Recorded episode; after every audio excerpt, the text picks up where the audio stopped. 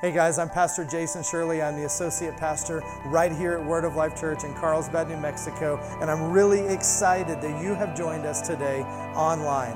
Just a couple of things. I want you to drop us a line if you're watching wherever in the world and let us know where you're watching from. We would love to hear from you. Second, if you want to partner with us today in a financial way, then you can give by texting 84321 and just text your amount, or you can go to our website, wolcarlsbad.com, and you can click the Give tab and give that way. The last thing today is that if you have any needs or anything like that that we can partner with you on, then drop us a line and send us that, and we're going to partner with you in prayer. I believe today is going to be a wonderful day. I want you to open up your heart to receive from the Word of God today, and always remember that God is madly in love with you. Let's get to the service. Let's bring up the lights. We are in the middle of a 21 day fast, and this is day seven. And, uh, and you guys can have a seat too. Um, we're in the middle of a 21 day fast. This is day seven of our 21 day fast. And uh, you may say, man, I didn't even know about it, or I didn't start. Um, but I'm, I'm here to tell you start now. Uh, and join us in this 21 day fast. Um, so maybe it's a 14 day fast for you, but it's better than a zero day fast, right? Amen? You guys with me today?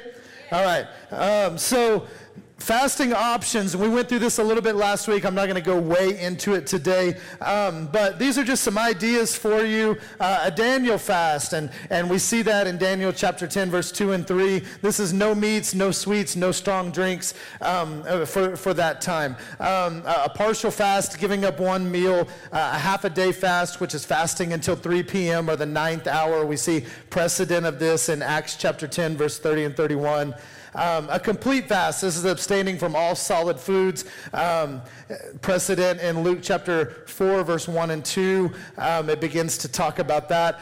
Um, a, a, juice fast, this is only juices from fresh fruits and vegetables.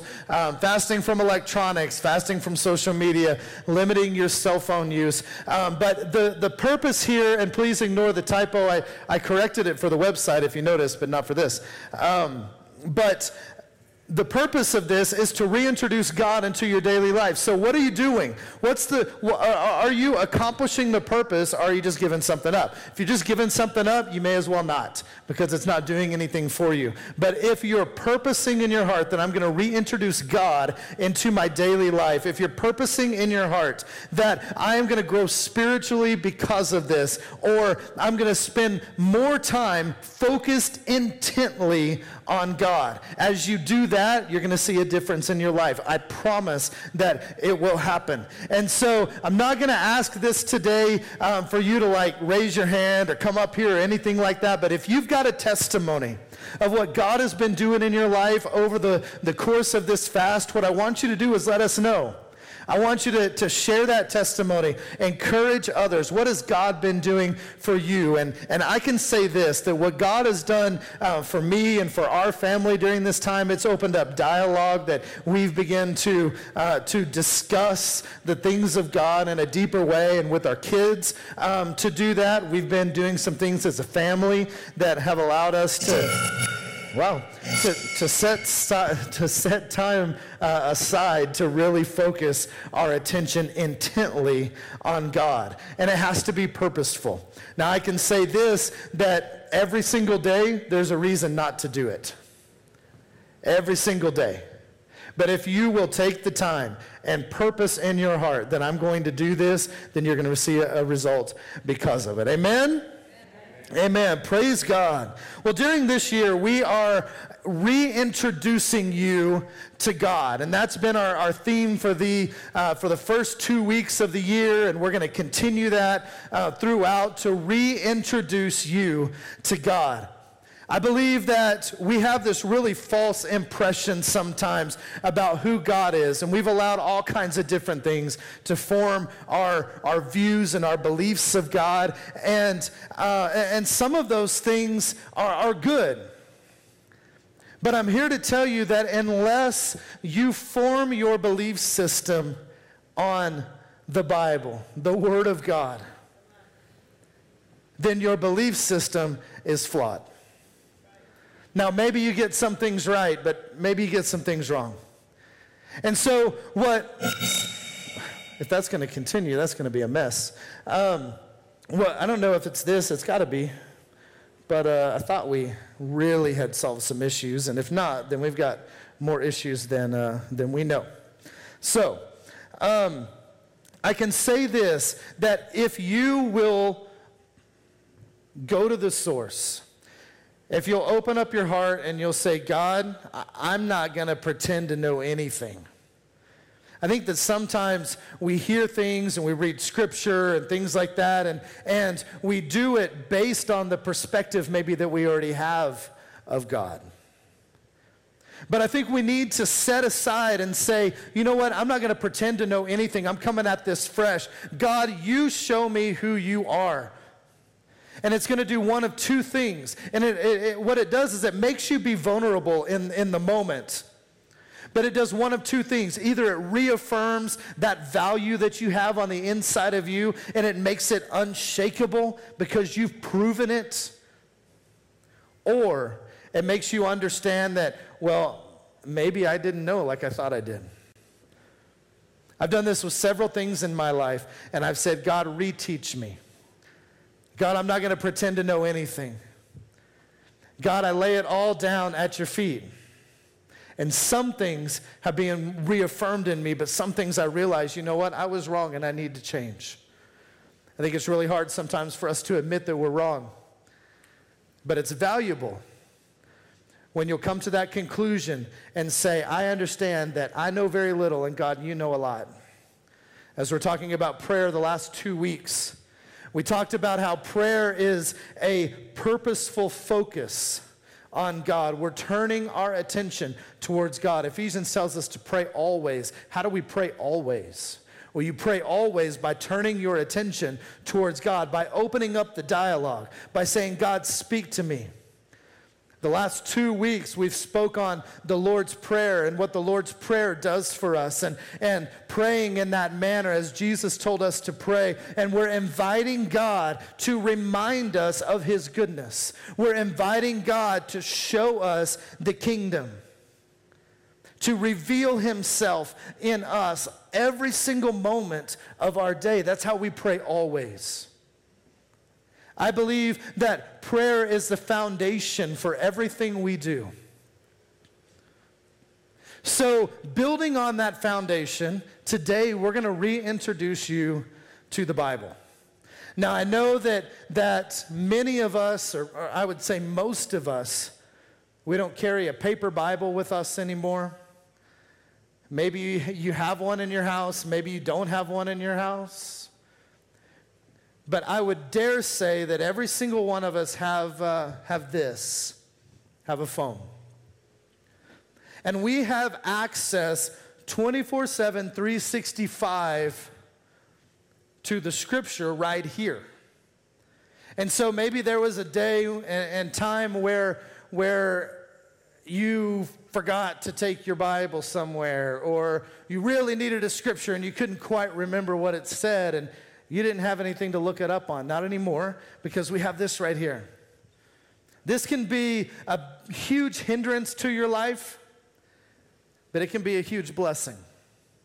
And we're going to talk about that at the end and um, some practical ways um, that we can use the technology that we have to get to know God more. But I believe that it's vitally important that we open up our Bible. I believe it's vitally important that we read the Word of God.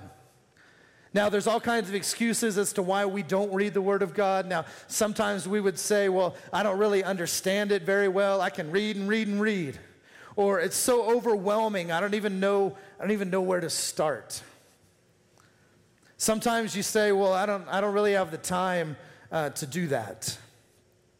We're going to talk about all those things today. I believe this that you have time for whatever is most important to you.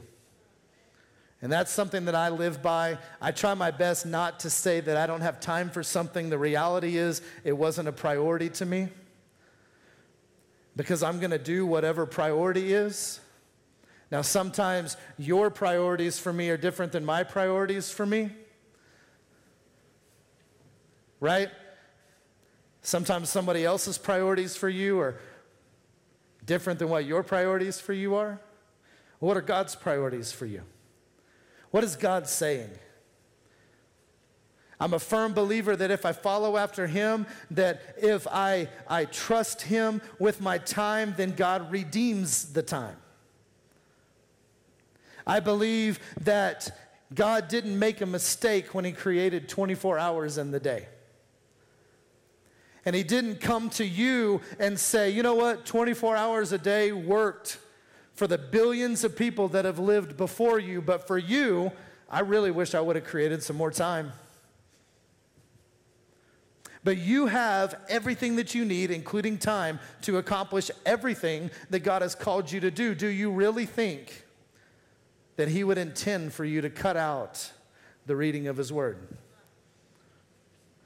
But let me say this that I think sometimes in the church, and we had this conversation as we were preparing for this series of messages. I think sometimes if you've been in church for a long time or even been around here for a long time, for, uh, for many years, we passed out a, a Bible reading plan at the beginning of the year. And there's nothing wrong with the Bible reading plan. But we're reintroducing this year. And so, if you want to do a, a, Bible reading plan where I'm going to read through the entire Bible in one year, that's amazing. And I've done it before, and it is fruitful to your life. I promise you that. But it is daunting You're reading three chapters here and two chapters here, something in the Old Testament, something in the New Testament, something in Psalms every single day. And it's very daunting. Let me just say this I am more interested, and I believe God is more interested that you understand it than that you get through checking boxes on a piece of paper. And so I can tell you this for the last two weeks, every single day, I've read Galatians chapter 5 every single day for the last two weeks. And I've preached out of that passage of scripture dozens of times over the last 20 years. But I can say this with a surety that I understand Galatians chapter 5 in a way that I've never understood it before, that it has come alive to me like it's never come alive before, and I can't get enough of it. And I continue to read it, and it's leading me to go in other places. And so, no, I didn't check off a whole bunch of check marks on boxes. I've grown in my relationship with God and my understanding of who He is. And so I want you to get out of your mind that I have to do X amount of time or I have to do X amount of, I have to get through these chapters or I don't care if it's one verse. If it's coming alive to you, then God is doing something in your life and He's speaking to you and transforming you and changing you into what He wants you to be.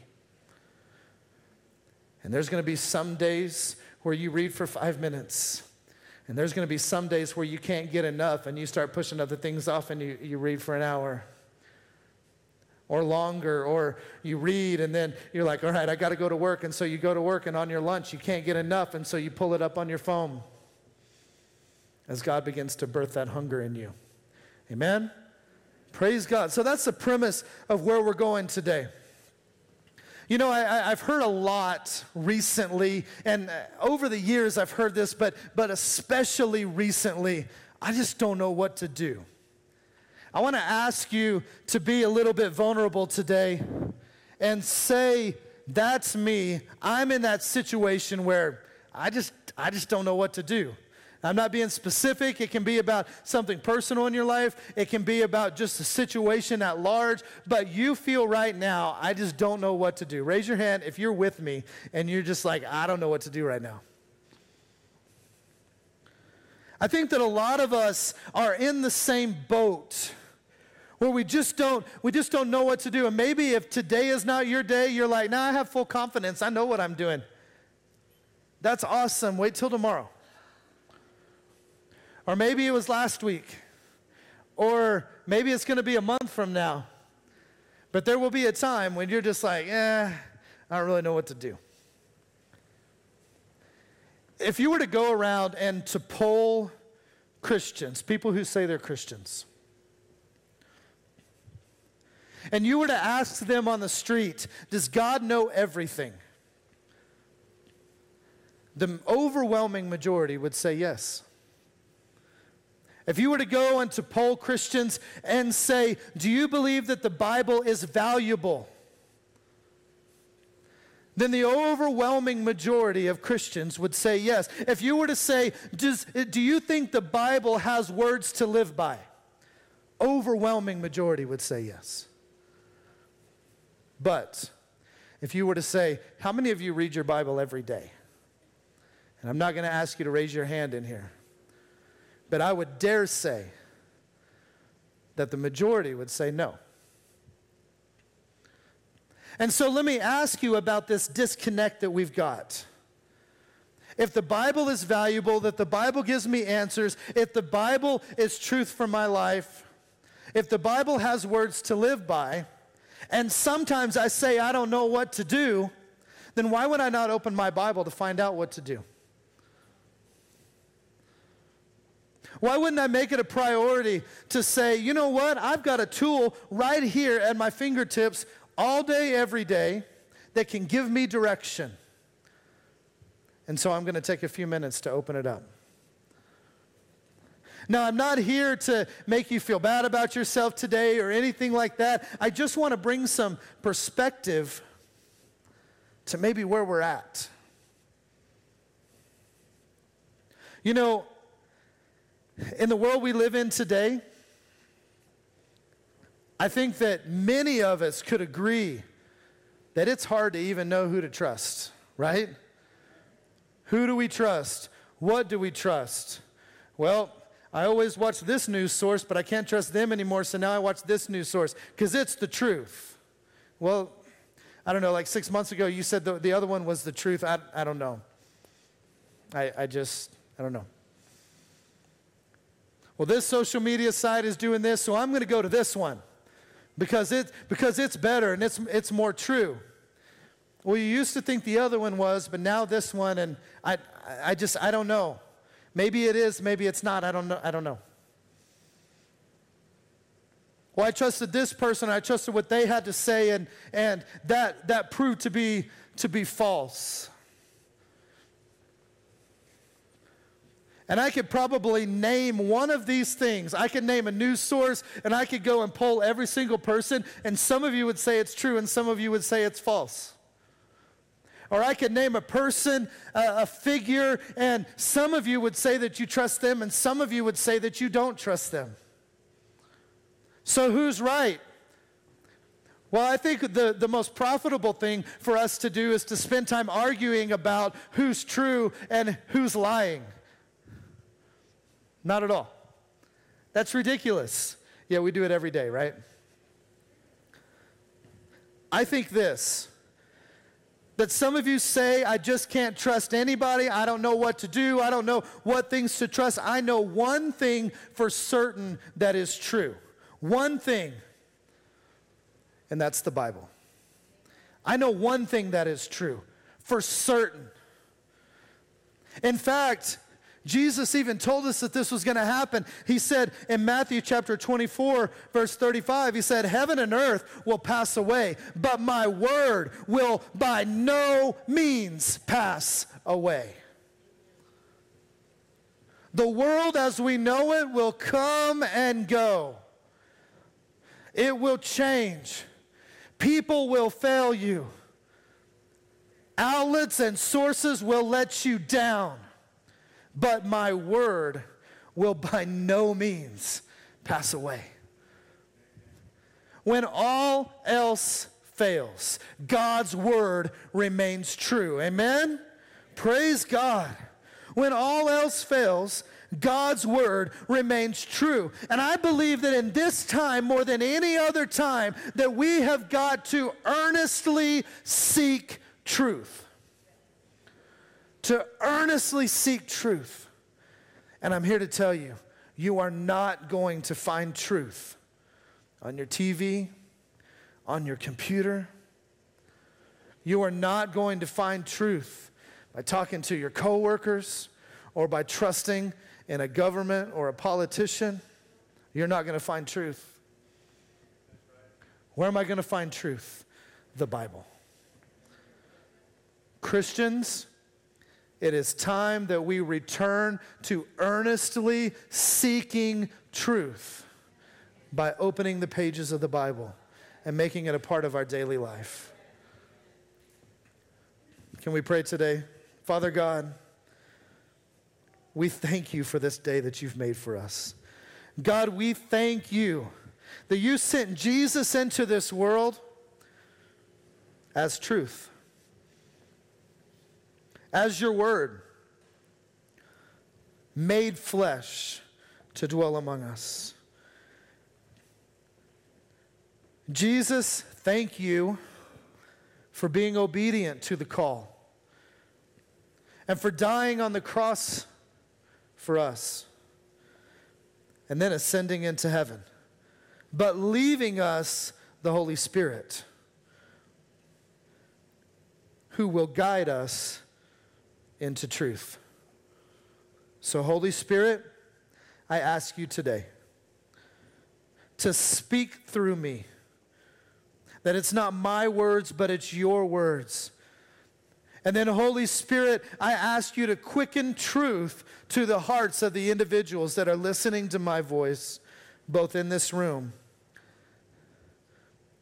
and on the other side of the camera. Reveal truth to us because, God, we need it. And we know that in your truth is freedom. We give you thanks in Jesus' name. If you believe that, say amen. Praise God. When we said amen, I said two weeks ago that when you say amen, I had no idea at that time, and I don't like to make partisan statements in here, but it's amen. It has nothing to do with a guy or a girl. It's not amen or a woman. Amen means that what we are doing is we are activating our prayer. It's very ironic that I said that, and then like an hour later in Congress, Somebody says amen and a woman. Are you kidding me? Come on. it's ridiculous. Amen means we're activating our prayers. And so when we say amen together, like we just did corporately, we invited the Holy Spirit to reveal truth to us, just like we prayed. We're saying, I believe what I just said, and I activate that in my life. Can we all say it? Amen. amen. Praise God. Praise God.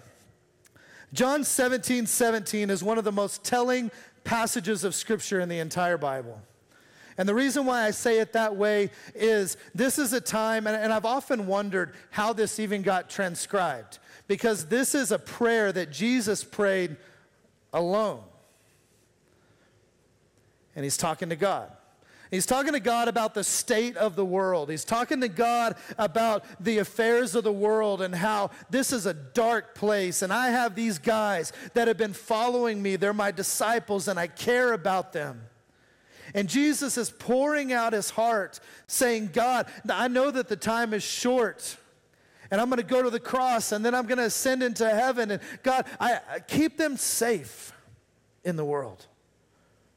God, show them that you love them. And he was interceding on behalf of his disciples. Jesus was just praying a very passionate prayer.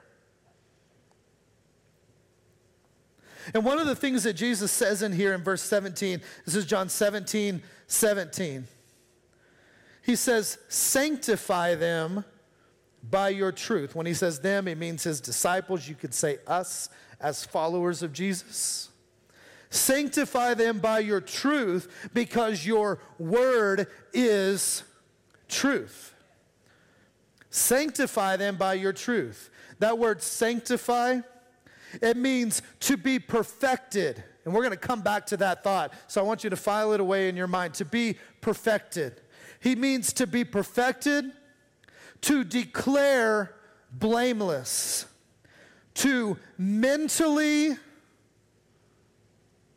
give respect or to revere. So, what this literally is saying here in John 17 17 is sanctify them, perfect them, declare them blameless, raise them up to a place of respect. Sanctify them by your truth. See, Jesus is saying right here to set them apart or set us apart and give us a way that we can be perfected. And then he gives us the answer by your truth, because your word is truth. Now, John 1 1 says, In the beginning was the Word, and the Word was with God, and the Word was God. In verse 14 of John chapter 1, it says that the Word was made flesh and dwelt among them. When, when John is talking about that there. He's describing Jesus to us. That Jesus is the Word, that the Word was with God, that the Word was God, that the Word was made flesh uh, uh, unto us and dwelt among us. We could say this that Jesus is asking right here that his sacrifice be enough. Now we know that's the plan all along that Jesus' sacrifice was enough, but he's saying, sanctify them, perfect them by the truth, because, because your word is truth. We know that later on in the scripture, and many of us have heard this, and many of us quote it now, many of us have heard it wrong and, and, and quote it wrong, and I thought I had it down in here uh, somewhere else, and I, I apparently don't. But the scripture tells us that we shall know the truth, and the truth will set us free. Now, many times people will say, Well, you know that the truth will set you free. Well, it's a knowledge of the truth, it's an understanding of the truth, it's a working understanding. It's a growing knowledge of the truth that sets us free. That's what Jesus is saying here that perfect them by the truth because your word is truth. The primary way that we get truth is through the pages of the Bible. The primary way that we know God is through the pages of the Bible because it is literally Him sent to us. James chapter 1, verse 22. It says this, but be doers of the word and not hearers only, deceiving yourselves. So he's saying if you're a, a hearer only and not a doer, then you're deceiving yourself.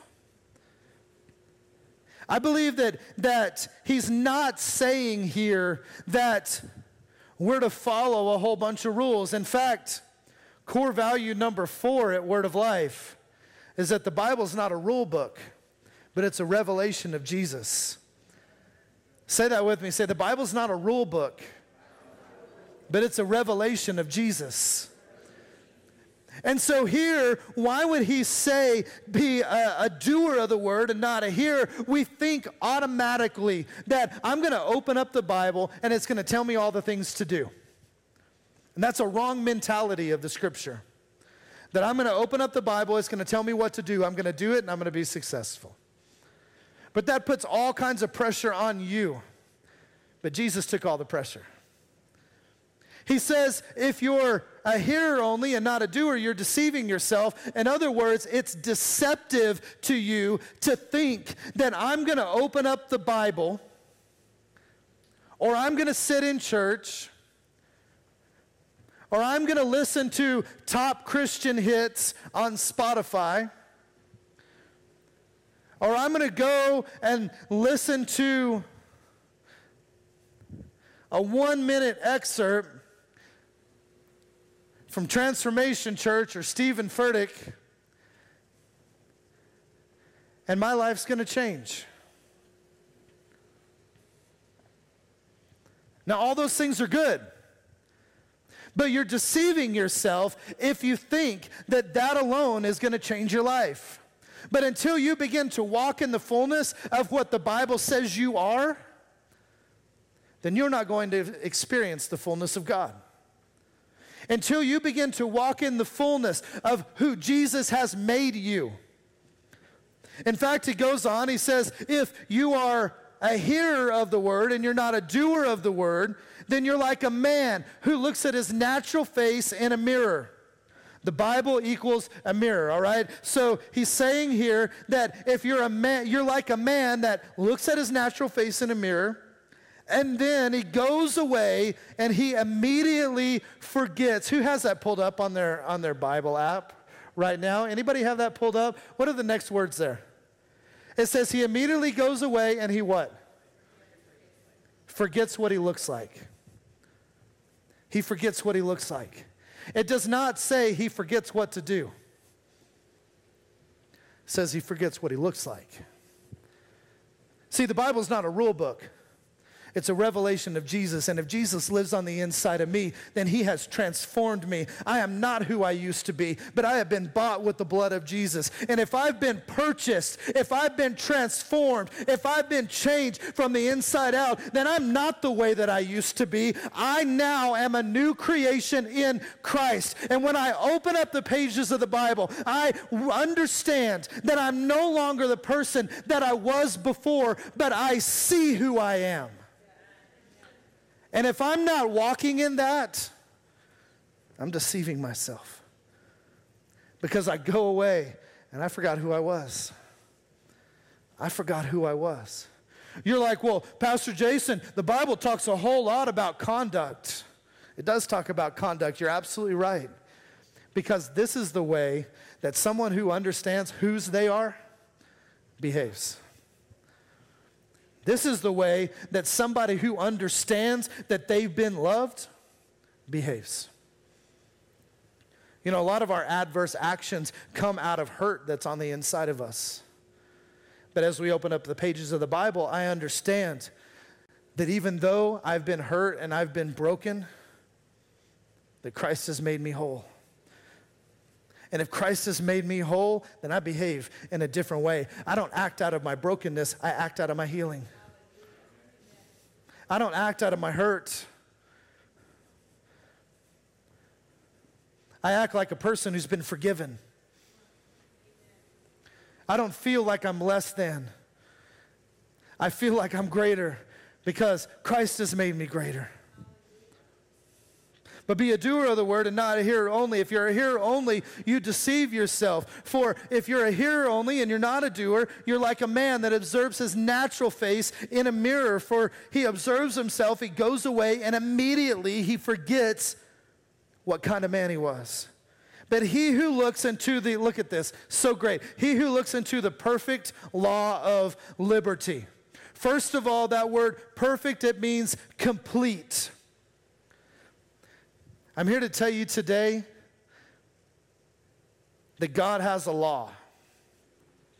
And God's law says you have to do this, and you have to do this, and you have to do this. In fact, in the Old Testament, He gave the children of Israel 10 commandments. And He said, You follow these.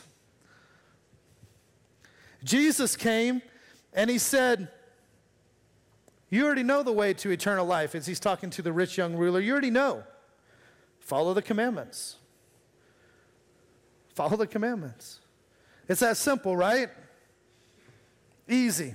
So simple that no one ever accomplished it, ever. So simple that all the people in the history of the world, except for one, Jesus, failed. And so, what did Jesus do? He completed the law.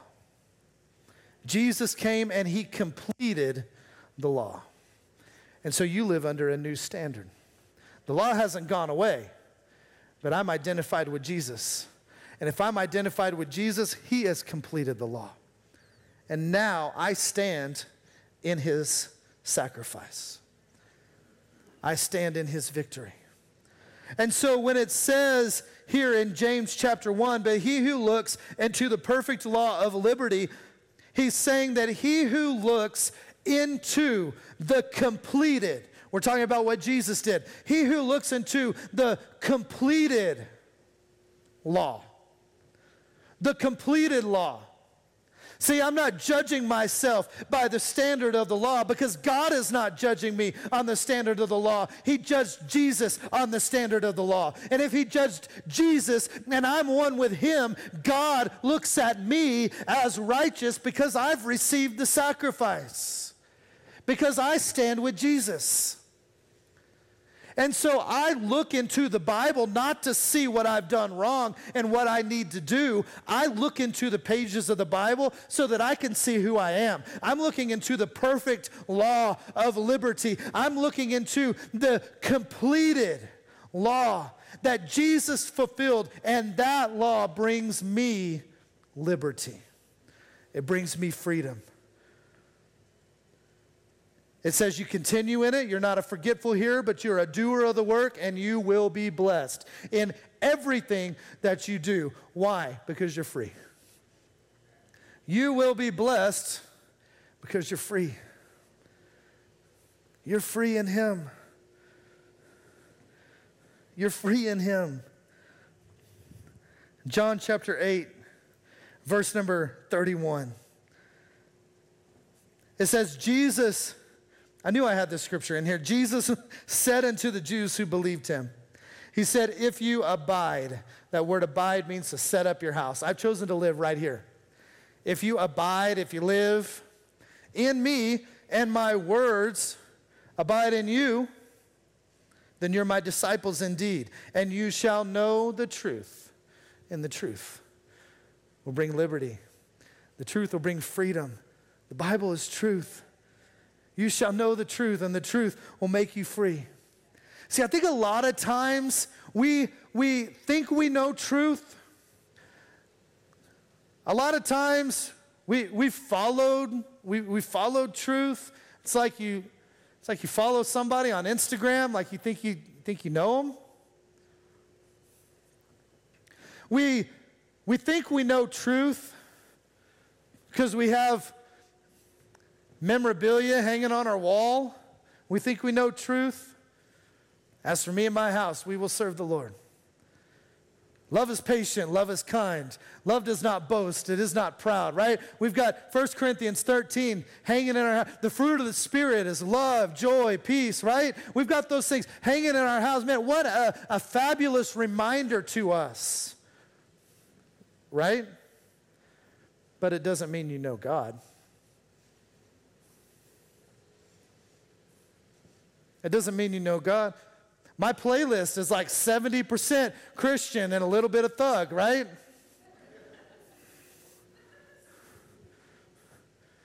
And so I, I, I know God, but it's not enough. It's not a, sometimes, sometimes we think we know. Hey, Chris, come here. Chris is going to help us with an example today. I, I feel confident. Chris, Chris likes sports right? We got to get you a microphone or something here. Chris likes sports. And, uh, check.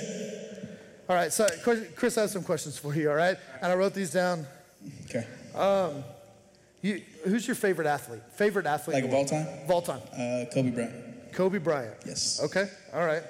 Dude, I was on my way to get on an airplane the day that Kobe Bryant died. And I have to say, it was a little, I was like, well, at least he was on a helicopter. I don't know. Not a plane. But it was, it was terrible. It was rough. Like, I was actually sad. It was awful.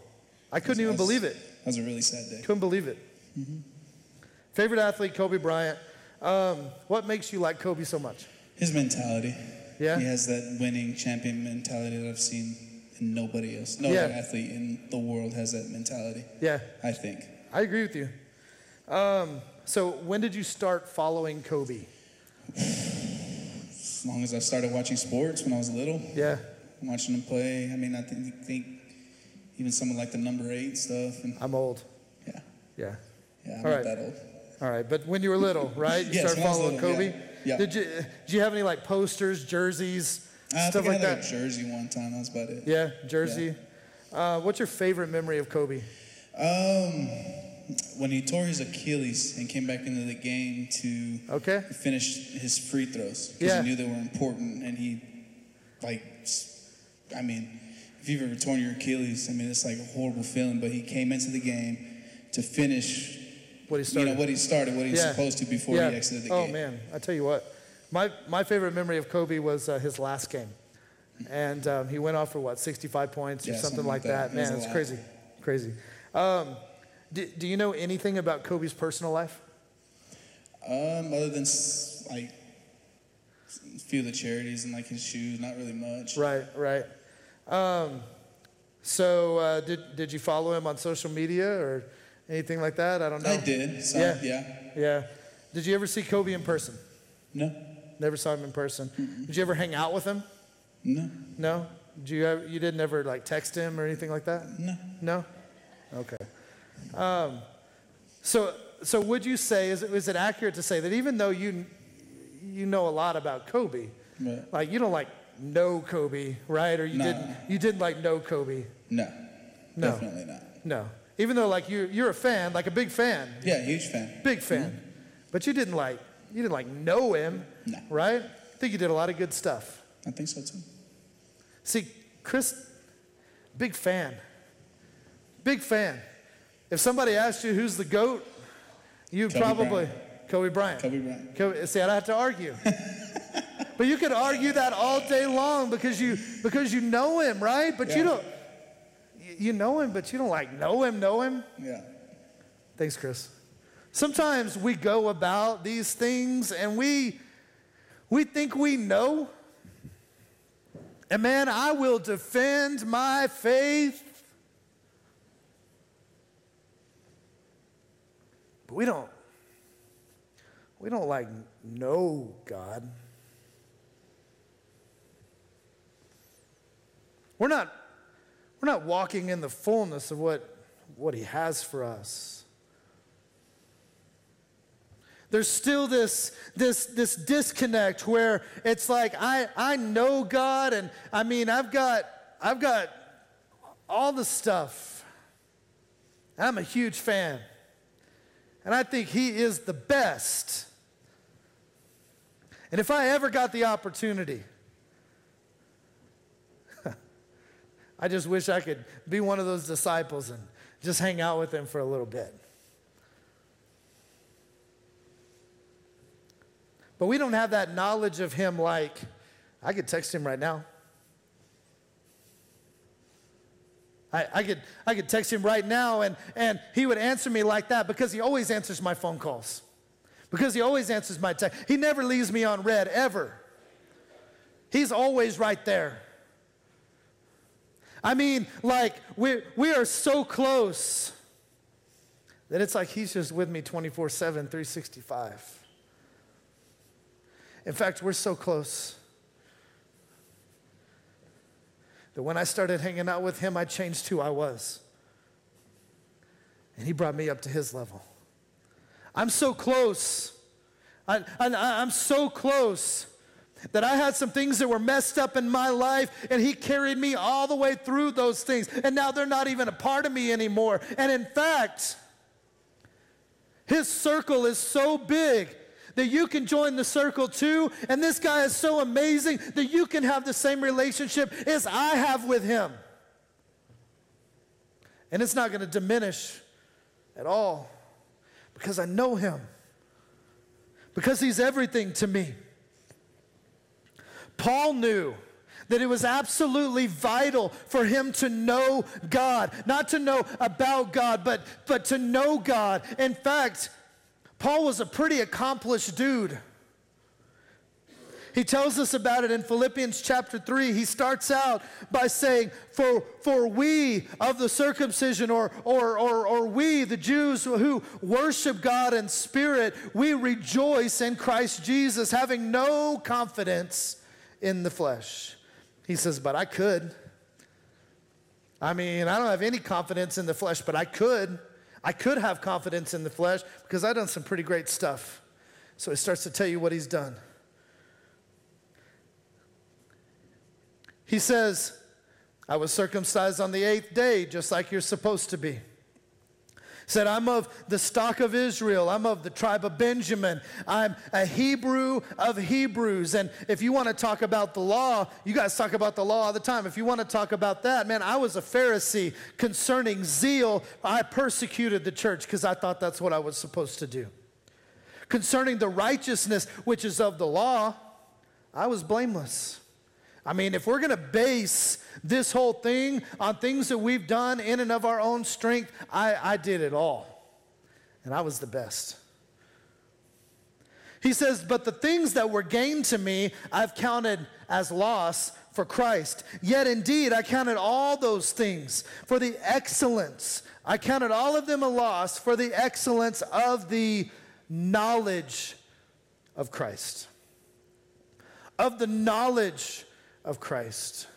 See, Paul said, I worked and I worked and I worked and I did everything. Everything that I was supposed to do. I was the best. But I laid it all down so that I could know him. See, I knew about him, but I wasn't capturing his heart. I knew about Jesus and I was trying to do what, what I was supposed to do, but it always fell short. So I lay it down for the knowledge of Him so that I could know Him. I count all those things as rubbish that I might gain Christ and be found in Him. Say that with me. Say, in Him. Say it one more time. In Him so that I could be found in him, not of my own righteousness, which is from the law, but that which is through faith in Christ, the righteousness which is from God in faith, that I may know him, that I may know the power of his resurrection. See, that's the transforming power of the gospel is the resurrection so that I might know him, so that I might know the power of the resurrection. What's the power of the resurrection? That you've been set free. So that I can understand, so that I can have the truth, so that I can see who I am. Paul said that I may know him, that I may know the power of his resurrection, that I may have fellowship in his suffering, that I would be conformed to his death so that I could attain his resurrection. Paul said, I got to know him. Church, it is absolutely vital that we know him. And the primary way for you to know him is to open up your Bible. I'm going to give you some scriptures. Write these down, your notes app, whatever it is. I'm going to go very fast, but I'm going to give you some scriptures. The Bible is the primary way to know God. Knowing Him brings freedom. So knowing Him gives you answers. 2 Peter chapter 1, verse 3. It says, As his divine power has given us all things that pertain to life and godliness, here it is again, through the knowledge of him who is called by glory and virtue. That was 2 Peter 1 3. Knowing him gives you hope. Colossians chapter 1 verse 27. It says, To them God willed to make known what are the riches of the glory of this mystery among the Gentiles, which is Christ in you, the hope of glory. Christ in you is the hope of glory. He gives you hope. That was Colossians 1:27. Knowing him gives you peace Ephesians chapter 2, verse 14. For he himself is our peace, who has made both one and has broken down the middle wall of separation between you and God. That's Ephesians chapter 2, verse 14. Knowing him gives you purpose 1 Peter chapter 2 verse 9 but you are a chosen generation. You are a royal priesthood. You are a holy nation. You are God's own special people that you may proclaim the praises of him who has called you out of darkness and into his light. 1 Peter chapter 2 and verse number 9 knowing him gives you a place to belong Ephesians chapter 1, verse 6, it says, To the praise of the glory of his grace, by which he has made us accepted in the beloved. Knowing him gives you a place to belong. Ephesians chapter 1, verse 6. See, the Bible is not a rule book, but it's a revelation of Jesus. And if he lives in you, it's a picture of who you are. The Bible reveals who we are in Christ. So let me give you some examples. There is freedom when we know that instead of being addicted like we thought we were, that in Christ we are free because the Son has set us free. See, there's freedom when we thought that we were destined to fail. But the Bible tells us that God has placed us on a road for our success. There's freedom when we thought that we had anxiety, but we read on the pages of the Bible that Jesus is our peace. There's freedom when we thought that God had put sickness on us because we made a mistake or that He wants to teach us a lesson. But we read on the pages of the Bible that Jesus Christ took stripes upon His back for my healing, for me to be made whole. That's freedom in your life. See, there's freedom when we thought that our past mistakes had determined our destiny. But we read that because of the shed blood of Jesus, I'm washed clean. And His grace is enough for me. And His grace is made perfect. And His strength is made perfect when I'm weak. See, now I stand blameless in the sight of God. Now, not because of me and what I did, but because Jesus and what he did, I stand before God blameless, clean, pure, holy, righteous in the sight of Almighty God because of Jesus and what he did. And I learned that by opening up the pages of the Bible and I read who I am, who God made me to be. That's who God has created me to be. And so as Jesus Jesus is revealed, I'm revealed. Say that with me. Say, as Jesus is revealed, I'm revealed. You open up the pages of the Bible, Jesus is revealed on every page of the Bible. And as Jesus is revealed, you're revealed. You want to walk in freedom, you want to seek truth, open up the Bible. Read what God has to say about who Jesus has made you. Because the Bible is not a rule book, it's a revelation of who you are, because it's a revelation of who He is. Amen? Seek truth. Seek truth. We have a graphic. These are some very common sense ways. And these, if they're not up on our website, I didn't check. They should be up on our website right now. And if they're not, they'll be very shortly. They'll be posted to our social media uh, later on today. Seek truth. This is a guide to studying your Bible. We're going to be putting out some more things over the course of this week and next week on that. But this is a guide to studying your Bible. What do I use? Uh, what do I use to study? Well, I mean, if, you, if you've got a paper Bible, some people just like it better on, on pages that they can turn, and I get that. And if that, that works for you, use it. You wonder where you can go on your phone? I recommend two apps. Whether you have an iPhone or an Android, you can download the YouVersion Bible app. It's got all kinds of devos on it and things like that uh, that can help you get started the YouVersion Bible app. And then I invite you to download a Strong's Concordance, and I'm going to talk about that in just a minute. It's just called Strong's Concordance app on the iPhone, on Android. It's Bible with Strong's. Now, the Strong's Concordance is going to cost you a couple of dollars. Um, I, I actually think it's $3.99 on each platform, all right? But I highly encourage you to invest $4 in a Strong's Concordance on your phone because it'll blow your mind the things that you learn in studying your Bible. Now, there's a lot of other things. I'm trying to make it simple for you today. This is a great place uh, to get started. If you've ever been in my office, I have quite a few books um, and things like that. There's our Bible study guides and stuff like that. If you've been in Pastor's office, he has every book that was written about Jesus from like 1978 until today. Um, and so. We actually just said that the other day. He was talking about a book and he goes, I may have it right there. I don't know. I'm like, I'm sure you do. Um, up your Bible. And I, I failed to put this on here, but the number one thing that you need to do is you need to ask the Holy Spirit to show you truth. That's what He's there for. He's given to us to guide us into truth. So, as you're looking at the text, whether it's one scripture, it's a chapter, I mean, you have to start with one word, right? The.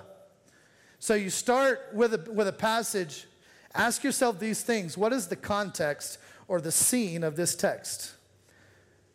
What's the context? What's happening right now as they're writing this? Uh, let me give you an example. In, in, and I'm not going to go crazy on this, but in uh, Mark chapter 11, where Jesus is talking about faith. If we look at the context of this, he looks and he says, um, if, you, if you have faith, you could say to this mountain, Be thou removed and cast into the sea. Well, they're in a place where there's a mountain. All of those things matter. All of those things matter. And what you're doing is you're painting a picture for yourself of what this means and what it can apply to me in my life. And so, as you're studying your Bible, what's the context? What's the scene of this text? Number two, what do we know about the people who are in the text? Well, maybe we see that Jesus is talking to Peter. Well, what do I know about Peter? Maybe you know nothing about Peter, you haven't heard of him at all. If you haven't, find out some more about Peter. Google Peter in the Bible. I guarantee you, a lot of stuff is going to show up. You can read about Peter in the Bible. What else can I learn about Peter? Because what you're going to find is as you look at that, you're going to understand more about why Peter said what he said, because you learn his personality, you learn about him. What do we know about the people who are in this text? Number three, what do the names of people and places and things tell me about what it means? That's where the Strong's Concordance comes in. Because if you open that app, it has every scripture in the Bible, and every word has a little number next to it. And if you click on that number, it will tell you what it means. And so, uh, many times when I preach, and you've heard me say this even today, we talked about the word sanctify. And as you understand what that word means, then you understand what the scripture is trying to tell you in a lot clearer way. And so, maybe you take just that one passage and you're like, what do they mean by this? Maybe I think I know what this word means, but what does it really mean? What do they mean by it? Because maybe they mean something by it that I didn't even understand. And so I open up the Strong's Concordance, I click that number, it tells me what that word means. Sometimes I look at it and it doesn't tell me anything. I'm like, okay, I already knew that. Or sometimes I'm like, man, I don't get that. I need to study it a little bit more. But what are the names of the people, the places, every town? It's not by accident that things happened in this town. It's not by accident that somebody is named what they're named. It's not by accident that these things are where they are. Is there a rock? Is there a rock is symbolic of the law every time that we see it in Scripture? So, why are they talking about a rock here? Those are just some examples. And then finally, what does this text tell you about Jesus? Because every page of the Bible reveals Jesus. I don't care if it's Genesis 1, Leviticus chapter 9, Ezekiel chapter 3, Hosea, every page of the Bible reveals Jesus. So, what does it tell me about Jesus? Maybe you read it and you're like, I have no idea. Read it again. Read it again. Don't be ashamed. I just told you, I spent two weeks on Galatians chapter 5. God's going to reveal things to you. I don't want you to get discouraged and say, man, this is too slow. I don't get it. That's all right. It's all right. God is cultivating you, and it doesn't happen overnight. Guys, I've been preaching the Word of God, for 20 years. And I just spent two weeks in the same chapter of the Bible, learning and growing. Final thing, can you put that back up? I'm sorry. Some places to start. Romans chapter 8, Galatians 5. Please don't think you have to start here. There are no rules, all right? Open up your Bible and read it. But if you're like, where do I start? I don't even know. It's this big old book. I don't know what to do. Here's some good places to start Romans chapter 8, Galatians 5. Romans chapter 8 is going to tell you about the love of God. It's going to tell you about your purpose. Galatians chapter 5, it's going to teach you about freedom and liberty. It's going to teach you about the fruits that God has placed in you, that the, the, the, attributes that will bear fruit in your life. In 1 Corinthians 13, it's going to teach you about love. In John chapter 1, it's going to show you who Jesus is. John chapter 14 is going to teach you about the Holy Spirit. Those are just some good places to start if you're looking for somewhere to start. If you're not, do what you do. Finally, what Bible do I use? So many different translations. What do I use? There's many translations of the Bible. Start with something for you to understand. I suggest the American Standard or the New Living Translation, the NLT. Those are good starting points. There's no right or wrong. Some people will tell you, well, this Bible is the, is the right one, or this one is, is the right one. The truth is, all of them were translated from the original text, every single one of them. And so, unless you read Greek, then you're not reading what the, the writers of the Bible wrote. And so start. I'm much less concerned with the translation you use than that you ask the Holy Spirit to reveal truth to you. If you ask the Holy Spirit to reveal truth, He will. For in depth study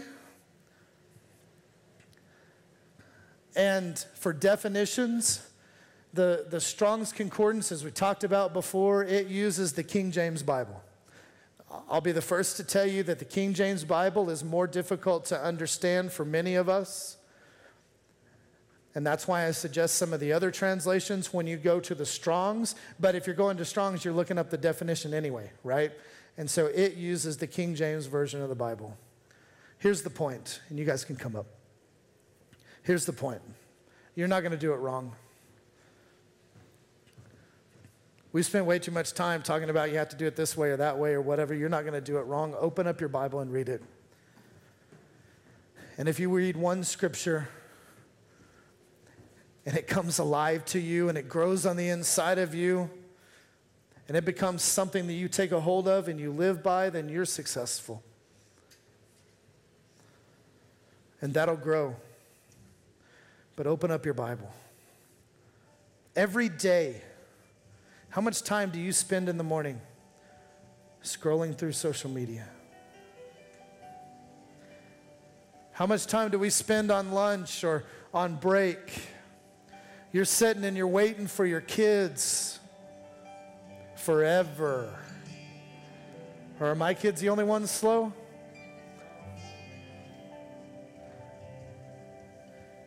Could I take time and read one verse?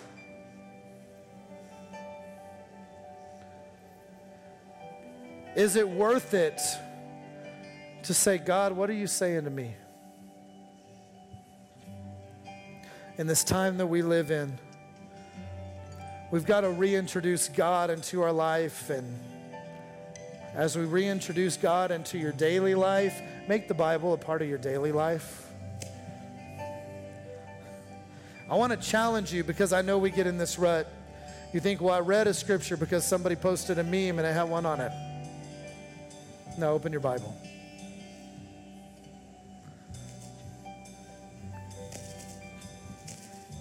Do I believe that there's value in a photo that somebody puts on Instagram or I believe there's a lot of value in it because anytime anytime that I can distribute the truth of the Bible, there's power.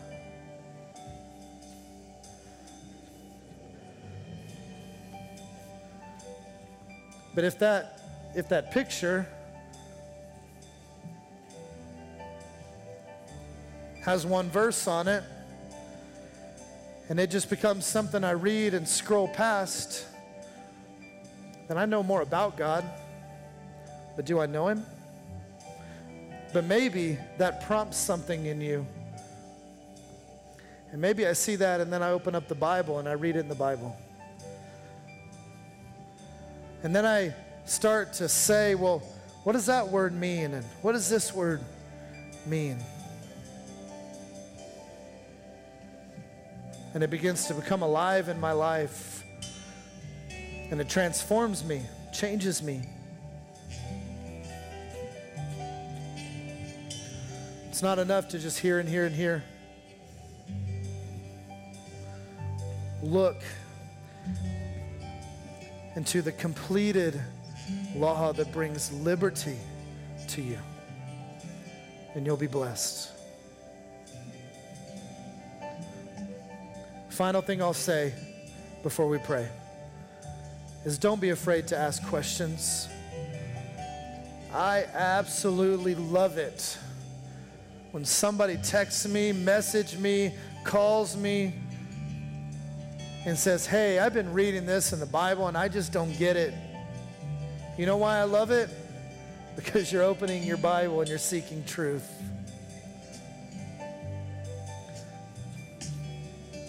Not long ago, there was someone that came and said, Pastor Jason, I, I really want to want to study in the Old Testament, but I just don't understand it. And I, I said, okay, well, let's do this. Let's you and I study the same passage for a week. And when we're finished studying that, we're going to each write down what we've learned from it and we're going to share it. And I said, I want you to look for these things. And I said many of the same things. I want you to look for, for what do the places mean? What do the words mean? What do you know about this situation? What about the context? And where is Jesus? And I tell you what, that that passage came alive not only to them but to me. And I grew. And they grew. Let's do it together. Find somebody and say, let's study this together. Chris and I just recently studied Samson. We have a little bit more to go. Studied the story of Samson. We talked about it. What God showed Chris through it is, is different than what God showed me through it, and iron sharpens iron, and we were able to have conversations about it and grow. I don't know if you've noticed, but on the screen during worship, Jasmine has been putting scriptures at the top. Many of those, as she's been studying, we've texted back and forth about them.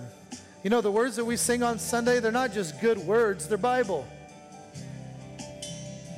Write down that scripture and go and read it later while you're listening to the song. Those songs are on our reintroduced soundtrack playlist that you can download on Spotify or Apple Music for free. As you're listening to that song, tie it to the Bible that it comes out of and let it become alive in your life. Because God is working. If you're here today and you've never received Jesus into your life, I want to give the opportunity to do that. The Bible says that every one of us have sinned and we fall short of the glory of God. And it also says that the wages or the price that has to be paid for sin is death. You could say it this way, and it's been well said that I owed a debt that I could not pay.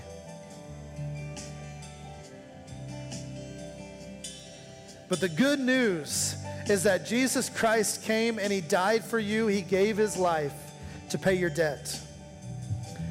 And so now it's paid in full. You just have to go pick up the deed. So today, if you've never received Jesus, I want to encourage you that you are good enough in his eyes for him to die for.